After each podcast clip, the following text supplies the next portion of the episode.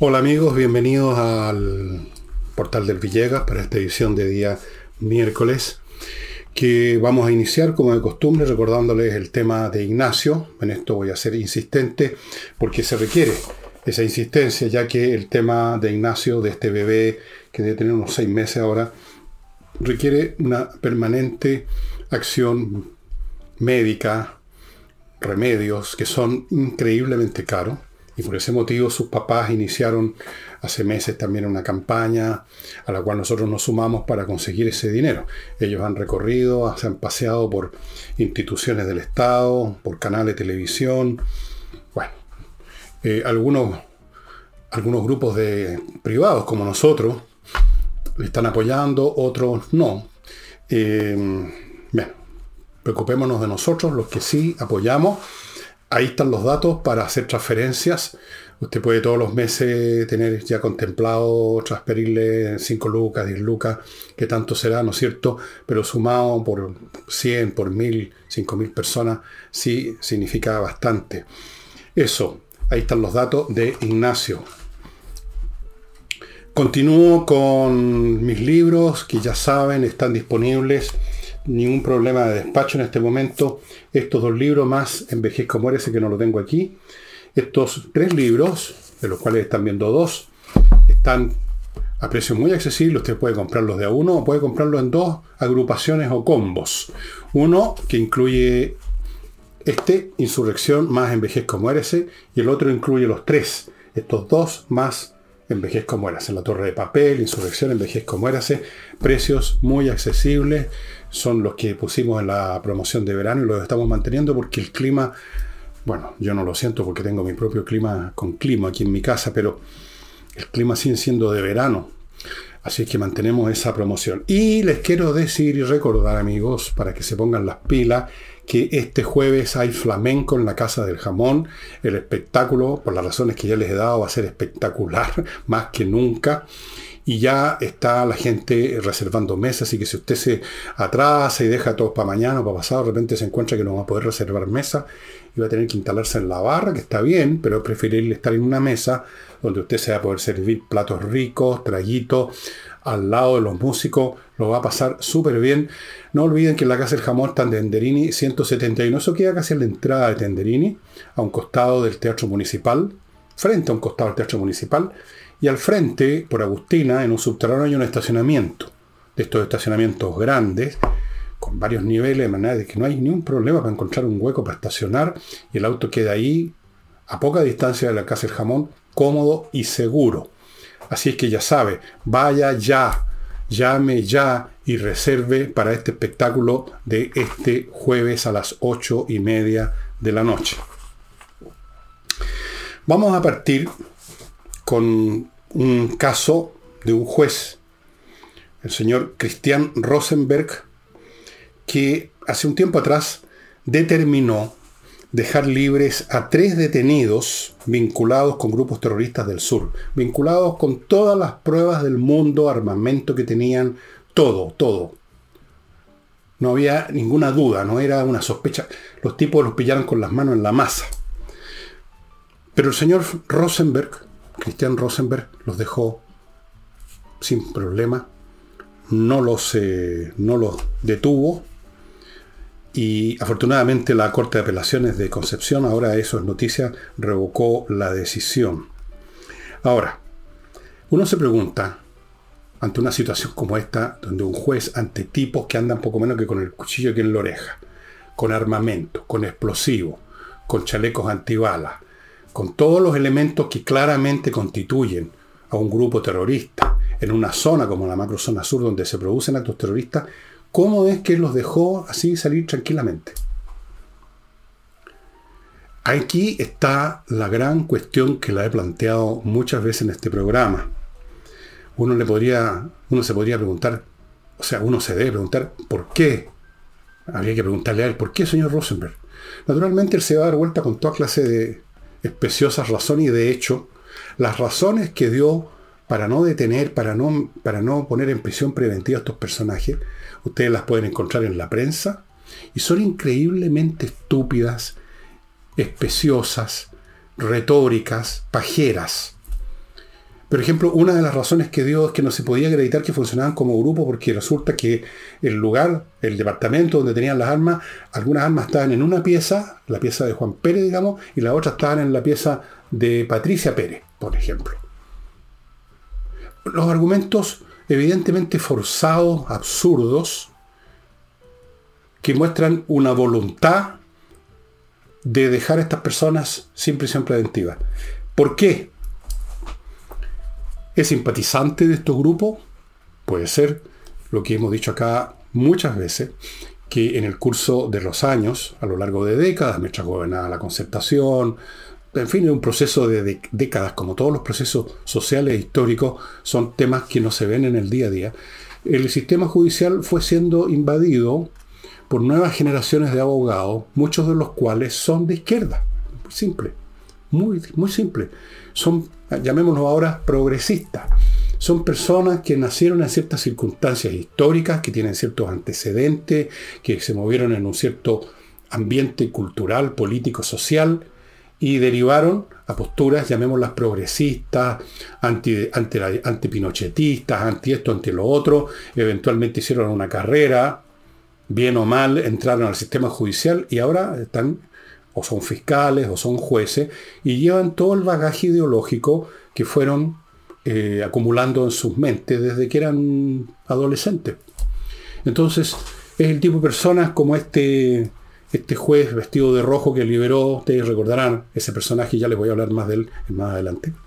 No, les voy a decir de inmediato, un abogado de los muchos que tienen que tratar con él en los muchos juicios que, que ventila este, este juez, que usted, no me acuerdo, no voy a dar su nombre tampoco. Ustedes se acuerdan de él, que salió en ese famoso juicio contra unos comuneros eh, mapuche que estaban vinculados a crímenes. Salió con corbata roja, vestón rojo, camisa roja para dejar bien claro quién era él. Bueno, algunos de los abogados, yo he conversado con algunos, de los muchos abogados que se han tenido que pasar frente al estrado del señor, este señor, el señor vestido de rojo. Y todos fueron, los que consulté me dijeron, el tipo es un chanta.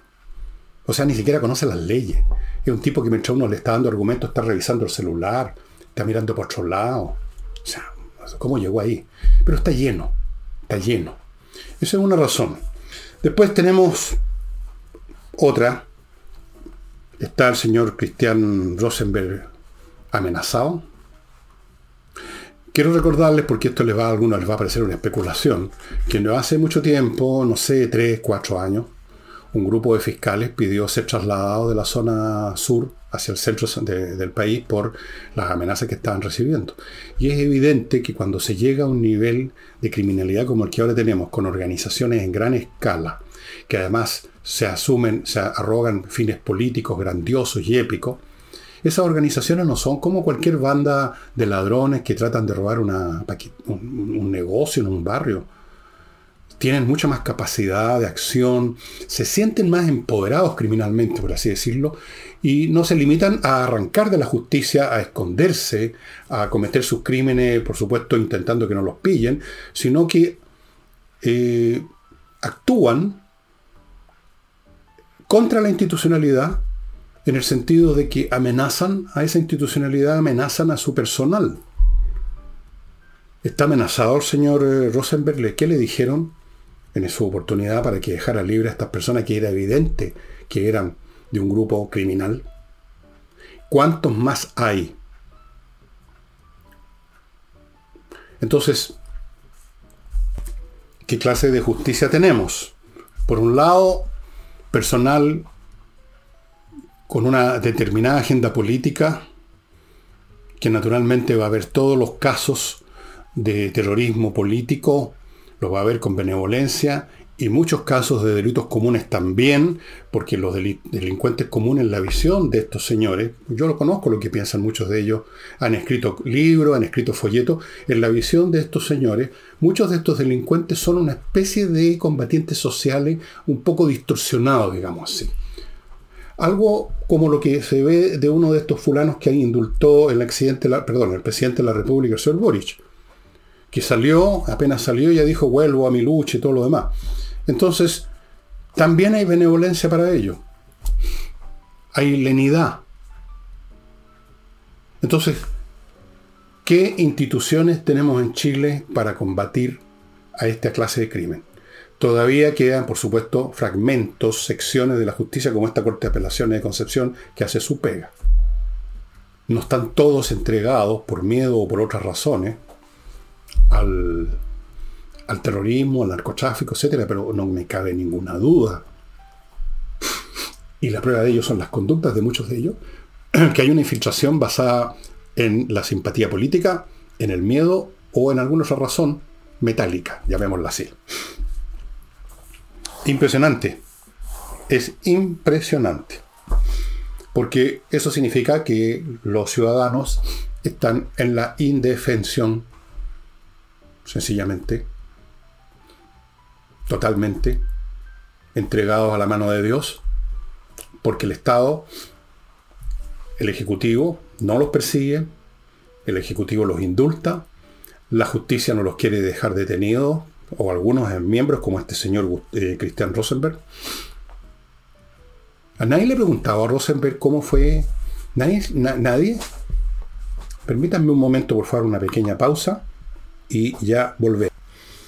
Vuelvo al programa, estimados amigos. Estoy con una alergia que me obliga a parar por un momento. Eh, dejemos entonces esto de Christian Rosenberg ahí en, en compás de espera. No sé, de espera de qué. Eh, estamos todos los chilenos esperando muchas cosas, pero en fin. Voy a mi primera mi primer bloque comercial, que lo inicio con entrenainglés.com, una academia de inglés que cuenta con profesores de inglés de verdad, entrega sus cursos online, que son muy efectivos, y que le está ofreciendo además la opción de un plan de verano, que todavía estamos verano en el fondo, de 24 clases en 397 mil pesos si usted divide 397 por 24 va a ver que las clases son muy, pero muy módicos los precios y yo le garantizo que va a salir con una muy buena base de inglés.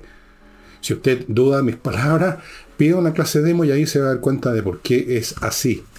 Continúo con Fastmark, el courier chileno que le trae por vía aérea marítima desde Miami a Santiago lo que usted necesite en compras internacionales para empresas, eh, puede ser un container o varios en un barco eh, o en un avión y los privados, las personas particulares también pueden hacer uso de este servicio, puede usted comprar un paquete común y corriente, una cosa pequeña, igual le van a atender con le van a atender porque tienen servicio de paquetería fastmark.cl, estimado amigo, con su nueva sucursal en Puerto Varas, además.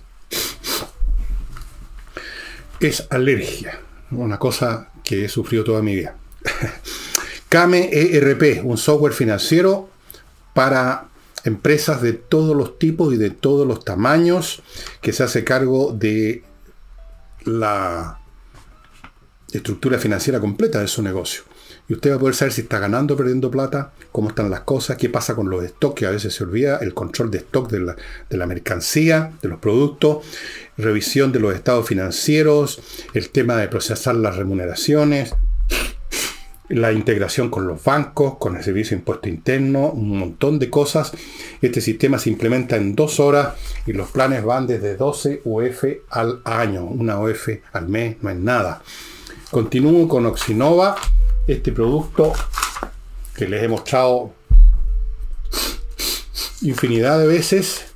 Esto es como sobre de sopa y en cierto sentido una sopa. Si usted lo abre hay un polvito adentro, lo echa en un litro de agua y en una hora hay una sopa de bacterias aeróbicas. No es para tomárselo, es para echarlo en los lugares donde viene la hediondez, en su casa, en sus procedimientos industriales, en su jardín, ahí lo vaporiza y se acaba el problema porque estas bacterias destruyen las bacterias anaeróbicas que producen los malos olores en la materia orgánica. Eso es súper efectivo, estimados amigos, para una casa, para un pozo séptico, un fregadero, el water, la cámara de las casas, donde usted quiera lo echa y va a cumplir su función. Oxinova solo lo puede conseguir en el sitio web de ellos. Continúo con Espacio Ajedrez. Apúrense amigos que las matrículas tienen un tope. En abril empiezan estos cursos de ajedrez para todos los niveles, incluso para principiantes absolutos que son muy efectivas, especialmente, no olviden esto, para los niños. Y cuando digo niños me refiero solo a cabros de 4, 5, 6 años, que también pueden seguir clase.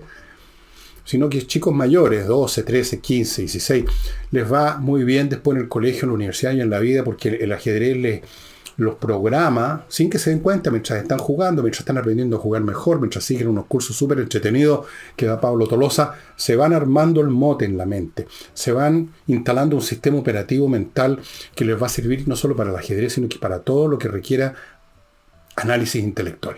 Amigos, el ajedrez lo está esperando en espacioajedrez.com. Las clases son en directo, una vez a la semana, vía Zoom, a las seis y media para los niños, a las 8 de la noche para los adultos, grupos familiares con descuento. Si usted, padre o madre, va con su hijo o hija, aunque solo sean dos, se les considera grupo familiar y hay un descuento especial sobre ya los bajos precios que tienen los cursos y que usted puede pagarlos en seis cuotas sin interés. La Cámara de Diputados, que junto con el Senado, porque el Congreso entero está en el fondo de la tabla de, la acreditación pública, en la institución más desdeñada por el público, está protagonizando otro numerito que va a contribuir a ponerlos aún más abajo si es que, si es es que no hay un piso.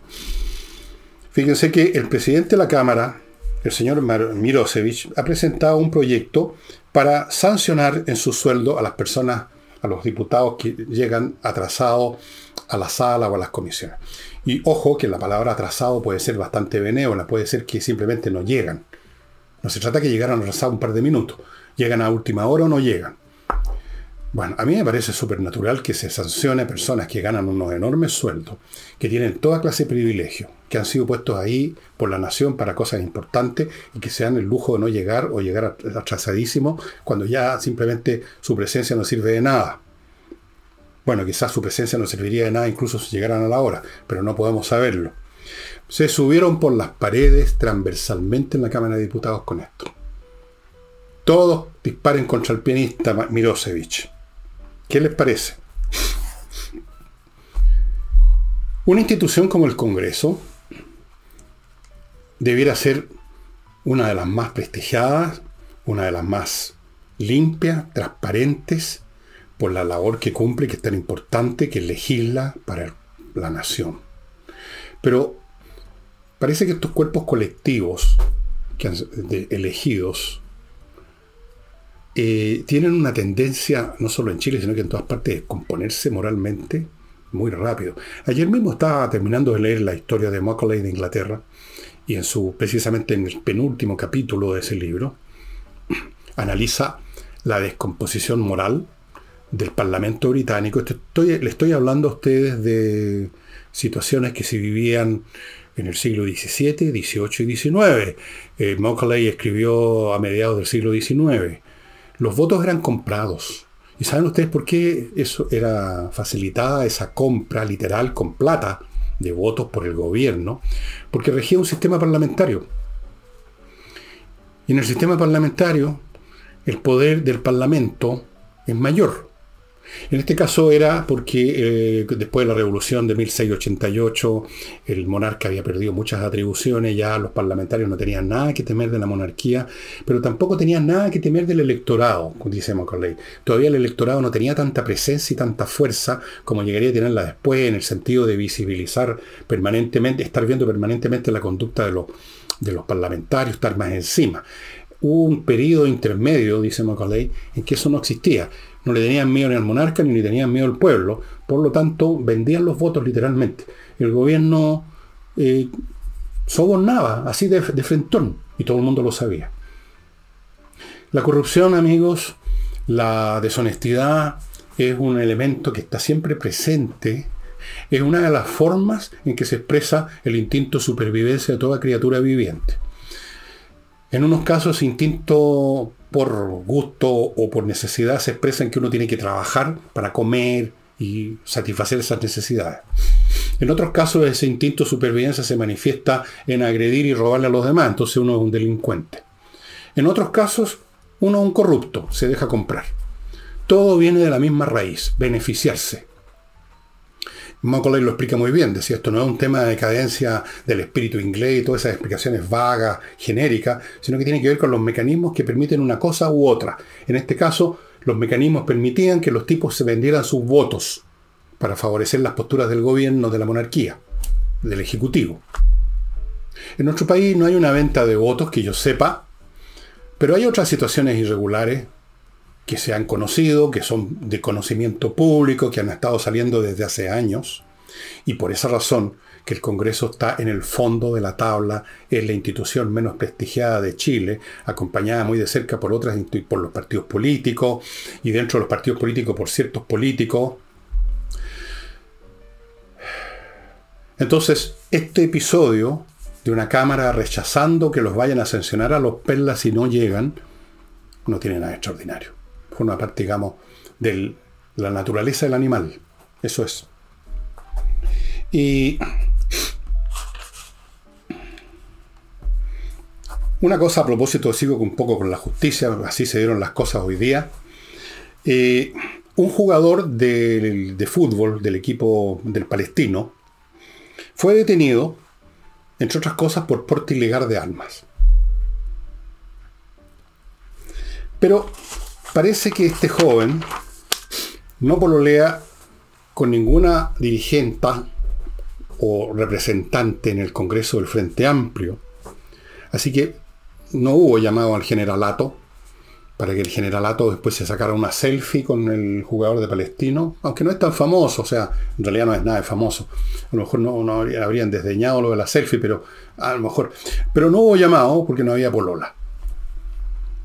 Así es que no tuvo la oportunidad de hacer lo que hizo el jugador Valdivia, que literalmente hizo de su caso un caso célebre, pero con el tiempo se ha ido desentrañando la madeja y ha ido saliendo las cosas, los hechos como realmente ocurrieron.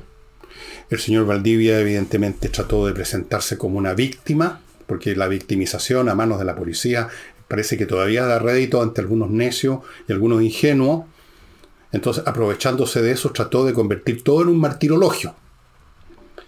Eh, poco menos que sugirió, poco menos, no lo hizo, pero casi, porque dijo, me pusieron al lado, poco menos que sugirió que era un centro tortura, la típica frase de la izquierda y de los progresistas, todo establecimiento uniformado es potencialmente un centro de tortura, para información de ustedes.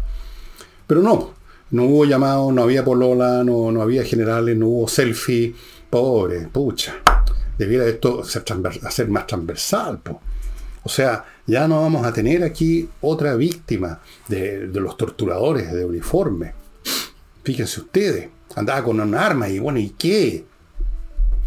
Bueno, en el caso a propósito de, Valdivia se ha ido viendo, se han ido saliendo los detalles. Ayer en televisión, un abogado defensor de ellos, de, este, de uno de los dos carabineros, eh, explicó una serie de cosas y mostró en cámara los, registros de la detención o de, la, de que estaba ahí en la comisaría este caballero que ya había mentido diciendo que no lo habían registrado, sí lo habían registrado, lo habían colocado al lado del calabozo, bueno, era una comisaría pequeña y al lado del calabozo estaba el lugar donde lo estaban procesando sus datos, no, era que lo iban a, torturar ni meter preso, contó una historia que seguramente supo Lola, que es una mujer que tiene un corazón muy amplio, parece, la debe haber multiplicado por mil, y se convirtió en un caso célebre.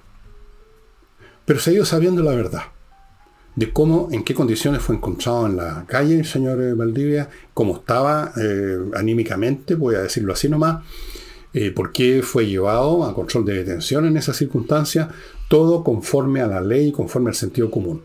Pero naturalmente había que convertir esto, la señorita Orsini lo trató de hacer, en un tema de victimización que les sale tan bien a ellos. Pues. Si viven en la victimización, Menos mal que esta vez los generales eh, no fueron llamados porque capaz que otra vez se hubieran prestado al, para el selfie. Bueno, en fin, no pasó eso. Y vamos ahora a otra cosa que es bastante más seria, ¿no? Y que voy a, a comentar después de mi, del próximo bloque que les voy a, a contar ahora hoy día. Actualiza tu reglamento.cl, entre ese sitio, estimado amigo, si usted es administrador de un edificio o forma parte del comité de administración o lo que sea, tiene que ver con la administración de un edificio o de un condominio, entre actualiza tu reglamento.cl porque es obligatorio poner el reglamento al día respecto a la ley y eso es un trabajo complicado y en actualiza tu reglamento.cl hay profesionales que se encargan de hacer eso en el campo legal y en todos los aspectos que tiene el asunto de los reglamentos. Usted no lo va a saber hacer, no sabe ni por dónde empezar. No es un copy-paste esta cuestión. Una cosa es la ley y otra cosa son los reglamentos, cómo se aplica la ley, cómo llega una ley a convertirse en un reglamento que es un mecanismo operacional conforme a la ley. Es complicado. Póngase en manos de actualiza tu reglamento.cl. Continúo con kmmillas.cl, donde yo lo insto a que venda sus millas acumuladas por vuelos, si no las va a usar muy pronto, porque si usted espera creyendo que le van a obrar eternamente, está equivocado, las empresas aéreas la forran, de repente las dejan en cero. Antes que eso ocurra, si usted no tiene contemplado viajar, vaya a kmmillas.cl y véndalas, las compran a buen precio. Sigo con inviertanusa.cl, amigos, una empresa que le facilita en los mejores términos sus inversiones inmobiliarias en Estados Unidos. Primero porque le ofrecen un portafolio para que usted coja entre cientos y cientos de oportunidades de todo orden en el campo inmobiliario. Segundo porque lo ponen en contacto con la banca norteamericana para que ellos le, le manejen sus asuntos allá, en Estados Unidos, créditos, etc. Tercero o cuarto, le tramitan una posible visa de residencia si usted se quiere ir a vivir a Estados Unidos, a manejar allá sus, eh, sus negocios de, inmobiliario. Y muy importante y final, si usted tiene algún problema después de la compra o en el proceso de la compra, ellos van a estar con usted para ayudar a solucionarlo. No se van a, no se van a, digamos, lavar las manos, van a estar con usted. Eso no lo hace nadie más. Y termino este bloque con compreoro.com, donde usted puede comprar eso, oro y también plata, en lingotes, en monedas, en el caso del oro, ambos metales al 99,99% pureza el oro y la plata, que no cambian, no pierden nunca su valor, incluso lo suben más bien, son ideales como una póliza de seguro financiero. Sus valores bursátiles, sus papeles pueden de, la noche a la mañana irse al suelo, como ocurrió con, como ha ocurrido muchas veces en la historia de las finanzas y de la historia financiera mundial. Pero el oro y la plata están ahí, no se desintegran, no se oxidan, no se pierden, y usted siempre las va a poder vender si quiere y necesita hacerlo, y siempre va a encontrar compradores. Compreoro.cl. Póngase en contacto con ellos. Bueno, resulta que en Valparaíso va a haber, creo que hoy día, o mientras usted ve el programa, o será mañana, debe ser ahora, porque los funerales son un poco rápidos antes que el fiambre empiece a apestar un poco. Hay el funeral de un narco y como se sabe que los narcos son buenos para disparar y para hacer de sus operaciones, de la llegada de droga o del casamiento de un narcotraficante o de la muerte de ellos, un drama a balazo limpio, algo así como no sé cuántos colegios, pero más de una docena de colegios en Valparaíso dijeron que iban a cerrar, que no iban a. para que los no fueran los niños, para que no. Lo cual es increíble. O sea, ahora los narcotraficantes aparecen no solo como controlando una cuadra, un barrio o una población completa, sino que una ciudad. Ante eso, la señora ministra del Interior, doña Carolina Toá, que hundió a la Municipalidad de Santiago, dicho sea de paso hace unos años atrás y nunca más se supo, la señora Carolina Toá hizo unas declaraciones que son tan extraordinarias que las imprimí tal cual, no quise perder ni una palabra. Esto que les voy a leer es la cantinflada récord de Carolina Tobá. Récord, creo yo. O sea, y no solo una cantinflada, sino que una muestra de incompetencia, de debilidad, de inepcia que sobrepasa toda medida. Escuchen por favor lo que aparece en la prensa dicho por la señora Tobá a propósito de que los colegios van a cerrar por este funeral. Dijo, lo que necesitamos es hacer un trabajo colaborativo Y en primer lugar en esto, decir a las autoridades de un establecimiento, sus equipos de profesores, asistentes de la educación y apoderados, vamos alargando la frase, que entendemos la preocupación y entendemos cuando se toman medidas para proteger a los niños y niños. Sin embargo, tenemos que encontrar una manera de enfrentar estas preocupaciones, reforzando la atención que damos desde el punto de vista de la vigilancia y mejorando la coordinación para que los colegios no sean afectados. No podemos permitir que el narcotráfico decida el calendario escolar. En Chile no vamos a aceptar que eso suceda. Con la empatía y con la solidaridad con los colegios que se sintieron amenazados hoy día, tenemos que prepararnos para que cuando haya una próxima oportunidad, mañana, en un año, en un siglo, tengamos disposición de personal. Hagamos todas las medidas de protección necesarias alrededor de los colegios, pero no sacrifiquemos la actividad escolar por la agenda del narcotráfico. Esto no es admisible en Chile. ¿Qué les parece toda esta, toda esta serie de frases tan realmente de decididos a no aceptar que eso suceda, vayan entonces y capturen a esos narcotraficantes. Pues si en ese funeral no van a haber eh, sacerdotes del Sagrado Corazón, ni monjas, ni las monjas clarisas van a ser narcotraficantes, gente asociada al narcotráfico. Vayan y tómenlos a todos. Y revisen su currículum. Y métanlos presos, procesenlos. No. Vayan a buscarlos, pues. No, lo que tenemos que hacer es un trabajo colaborativo. Y decirle a las autoridades de un establecimiento, y no puedo decir simplemente de autoridades de establecimiento, sino que tenía, para alargar la frase, sus equipos de profesores, asistentes de educación y apoderados, le faltó los ascensoristas, los cocineros, el gallo que vende dulce al entrar al colegio, en fin. Que entendemos la preocupación, fíjese, la, que bien, la entienden. Sin embargo, tenemos que encontrar una manera o sea, todavía no la han encontrado, señora Tobán. No saben eh, cómo se combate a los narcotraficantes, a los delincuentes. No, se les ocurre una manera todavía, ya andan buscando. A ver, revise su cartera, busque, de hecho, a un lado los potes de crema con que trata de tapar su, su bisonomía y dígame si encuentra algo. Esto es increíble. Lo que necesitamos es hacer un trabajo colaborativo, no porque no, señor, porque les establecen autoridades, porque tenemos que reforzar la atención desde el punto de vista de la vigilancia, pues, desde el punto de vista de la vigilancia. Si aquí no se trata de vigilancia, aquí se trata de captura. ¿Qué es lo que están esperando para capturar a un narcotraficante? Si saben quiénes son, dónde están, en qué barrio se mueven, los van a ver ahora en el funeral. Vayan a buscarlos, pues. ¿Cómo eso que vamos, tenemos que encontrar una manera de enfrentar? El ministro del Interior dice que tiene que encontrar una manera de enfrentar a los narcotraficantes, señora y señor.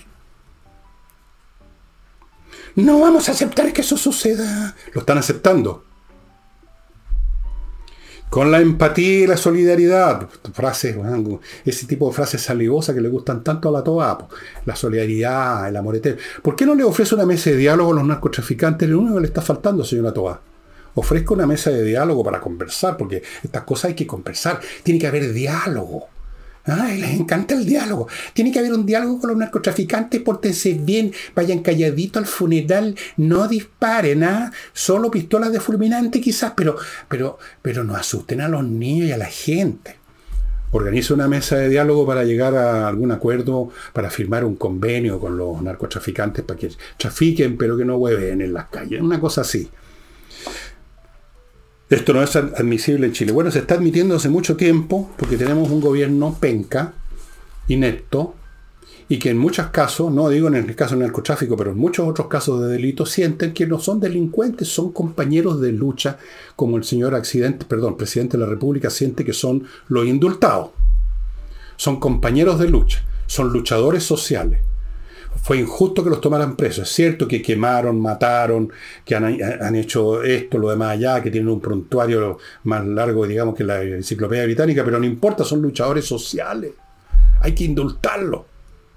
Con un gobierno así, los narcotraficantes pueden celebrar sus funerales a balazo limpio y los colegios tendrán que cerrar, los negocios se bajarán sus cortinas y la señora ministra del Interior nos dice que pasa que nada, un trabajo colaborativo, no, pues en primer lugar. La empatía y la solidaridad que se sintieron amenazados hoy día, que se sintieron amenazados. Qué incompetencia. Yo les voy a decir una cosa, sinceramente. Y yo creo que hay gente de izquierda que se da cuenta de eso, pero no lo reconocen porque son porfiados, algunos son simplemente idiotas, otros tienen intereses incluso monetarios en la situación actual, otros tienen miedo a que los crucifiquen sus compañeros de, lucha. Entonces miren lo que pasa con Pamela Giles, que se ha puesto un poco más opositora y miren cómo la, la, la basurean en las redes y todo lo demás. Entonces hay gente que no quiere pasar por eso porque la cobardía es otra de las expresiones del instinto de supervivencia, no solo la corrupción. Eh, la cobardía es, universal, es lo que más, lo que más predomina. esa es la realidad. Entonces, ahí está. Los narcotraficantes pueden, como en los mejores tiempos del narcotráfico en Colombia, hacer lo que se les dé la real gana. Y también los señores de la, de la CAM, los señores de la no sé cuánto, son como tres o cuatro organizaciones más criminales en, en las macrozonas sur, las mafias que importan inmigrantes, los delincuentes de bandas, los asesinos que disparan desde un auto incluso a la salida de un beneficio. No hay ningún problema. Son todos luchadores sociales. Lo que pasa es que están un poco distorsionados, están exagerando un poquito. Claro. No se preocupen. Si los llegan a atrapar, los van a indultar. Para eso está el incidente de la República, para indultarlos, pues si tiene que hacer su pega.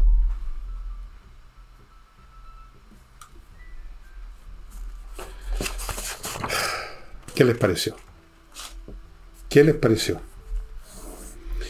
Bueno, antes de pasar a otra noticia que tengo acá, eh, dos cositas más nomás de mi último bloque muy cortito. Climo, amigos, la mejor climatización que ustedes puedan tener en su casa o en su oficina. Climo, miclimo.com. Los calores ustedes ven que continúan y cuando terminan los calores vienen los fríos. En cualquiera de los dos casos usted quiere tener la mejor climatización y esa la ofrece miclimo.com. Póngase ahora ya en contacto con ellos o la cosa se demora. Sí, pues. Tienen una cantidad de equipos, llegaron unos equipos especializados a instalarlo, han ganado premios por la calidad de la instalación y la mantención, pero eso toma tiempo. Así que si usted se demora, pues no reclame. Y termino con Ángel Hey, el corredor más rápido de Chile para vender bienes inmobiliarios en tiempos bien difíciles. Eh, el gobierno está buscando acuerdos, acuerdos entre el Congreso, para legislar en lo que respecta al royalty minero, que es otro de los impuestos que están queriendo subir, porque siempre los impuestos cuando se presentan proyectos para subir los impuestos, nunca para bajarlos, rara vez. Eh, Habrían modificaciones aparentemente que sabía, el gobierno habría aceptado en su proyecto, que no les voy a dar los detalles, ustedes los pueden ver en la prensa, pero el significado central de estas modificaciones es aliviar la carga eh, para en una serie de situaciones y por una serie de circunstancias y distintos tipos de empresas mineras, porque hay grandes, medianas y chicas. No es lo mismo ser piquinero que ser, digamos, eh, que ser la, una mina de Codelco. Son cosas muy diferentes bueno, aquí algunos van a decir, por supuesto, será aquí con esto se le tocan un botón y sale automáticamente el cassette que dice que se está favoreciendo los intereses del imperialismo, de la gran empresa, de los explotadores, de los capitalistas, eh, porque tienen esa visión maniquea del mundo, lo que gana uno lo pierde otro necesariamente. Un juego, eso se llama en matemáticas juego suma cero. Si yo gano es porque el otro pierde. Eso ocurre solamente en las competiciones deportivas. Si yo gano, entonces el otro no pudo ganar, tiene que haber perdido. Si yo juego ajedrez, uno gana y el otro pierde, o a lo más empatan, tablas. Pero eso no funciona así en la economía. Esa es una visión bastante tonta, ¿no? Los explotadores por un lado, los explotados por otro. No. Simplemente cualquier empresa, minera o no, que no tiene capacidades para funcionar bien, que no va a invertir lo suficiente, perjudica no solo a la empresa, perjudica a toda la economía, por lo tanto perjudica a todos. Es muy simple. Por supuesto que los impuestos se pueden subir, en un momento dado, pero siempre hay que estar calculando cómo subirlos de manera tal que esto no produzca una consecuencia peor, que produzca más daño que beneficio. como se ha probado en el propio país cada vez que se ha hecho una reforma estúpida basada en la idea de que esto es que la, economía, que los recursos de las empresas o de los ricos es una especie de cajón con moneda. Entonces, bueno, ese cajón con moneda no cambia, las monedas son siempre las mismas, uno puede sacar más o sacar menos. Meterle la mano al bolsillo, sacar más o sacar menos, no. Esa, esas monedas, no, ese valor se mueve y fluctúa de acuerdo a si le están sacando o no por la inversión o por la falta de inversión. Eso todavía no lo entienden. Es una cosa, digamos, de infantil de economía, pero hay gente que nunca han pensado en nada, viven con clichés, viven con, con falacias, viven con... En el fondo viven con emociones nacidas del resentimiento y envueltas en una cataplasma de palabrería. Eh, entonces para ellos existe un mundo de la gente mala, los explotadores, los capitalistas son malos o son sospechosos de que pueden ser malos en cualquier circunstancia. Siempre los están mirando de reojo. Entonces hay que meterles la mano al bolsillo, hay que apretarles el cogote, hay que ponerles reglas, hay que expropiarlo. Ese es el caso mejor. Ojalá meterle un balazo si es posible. Porque son, digamos, saboteadores, agentes del imperialismo. Esa es la visión que tienen en la izquierda.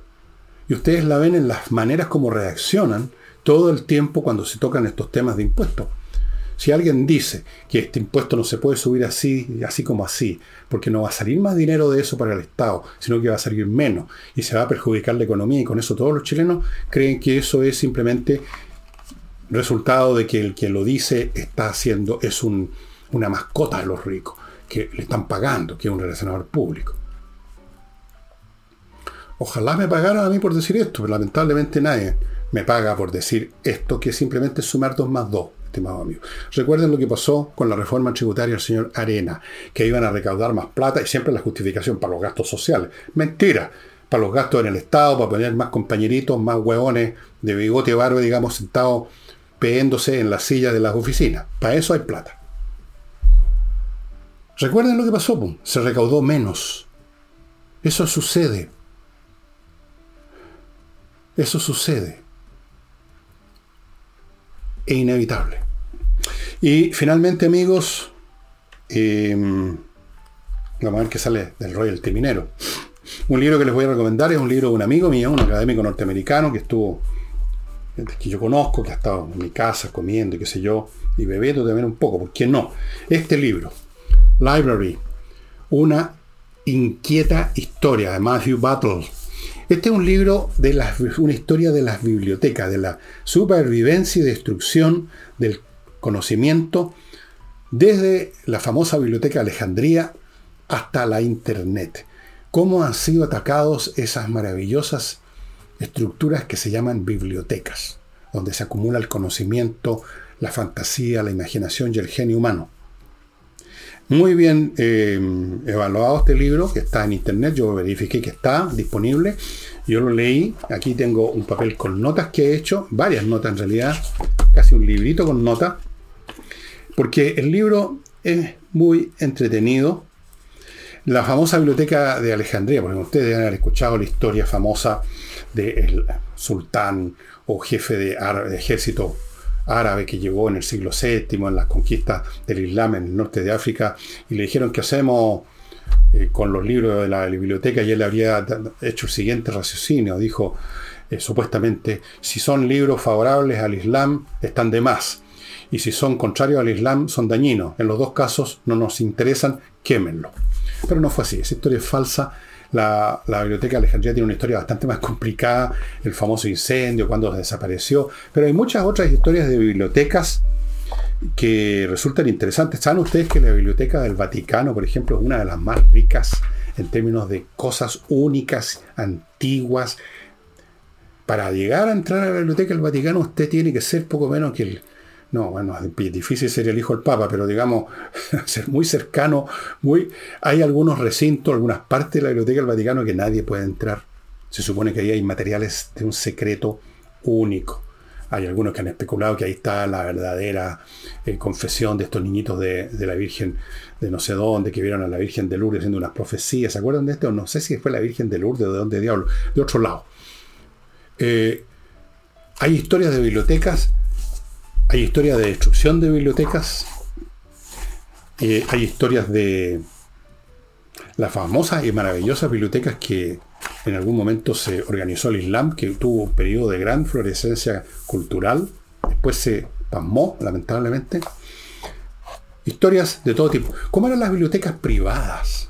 ¿Cuándo empezó algunas personas a tener bibliotecas privadas y de qué dimensión eran? Bueno, todo muy interesante en Library and Unquiet, perdonen mi pronunciación, sí, yo sé que pronuncio mal, pero cuando uno maneja como mil idiomas, eh, los pronuncia todos mal, perdón, perdón, perdón.